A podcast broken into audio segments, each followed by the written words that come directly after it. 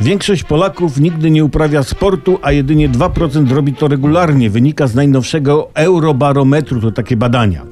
W Unii Europejskiej tylko Portugalczycy i Grecy rzadziej podejmują uprawę sportu, no bo tam jest gorąco, no to jest mądra postawa.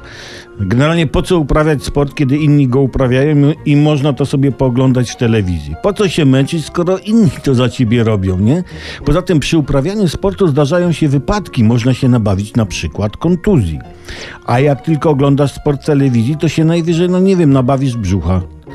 Mało Polaków uprawia sport, bo my, Polska, jesteśmy w dużej mierze krajem rolniczym. Dużo jest u nas rolników. Oni uprawiają zboże i inne rośliny pastewne, to nie mają czasu uprawiać sportu, bo co by im, co by sobie wyhodowali uprawiając sport? Posieją piłki do tenisa i rolnikom igi wzejdą? No właśnie. Uprawianie sportu podobno poprawia kondycję i zwiększa wydolność mózgu. Zależność tę zaobserwowano na razie u szczurów w wyniku, wyniku badań amerykańskich uczonych z Wisconsin. Poganiali oni dłuższy czas te szczury i okazało się, że zwierzaki zmądrzały.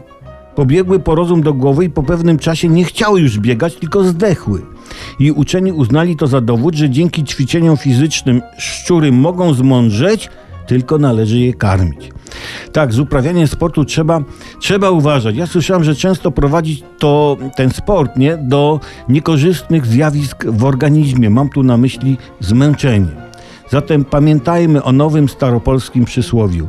Ostrożnego Pan Bóg wozi rydwanem szczęścia.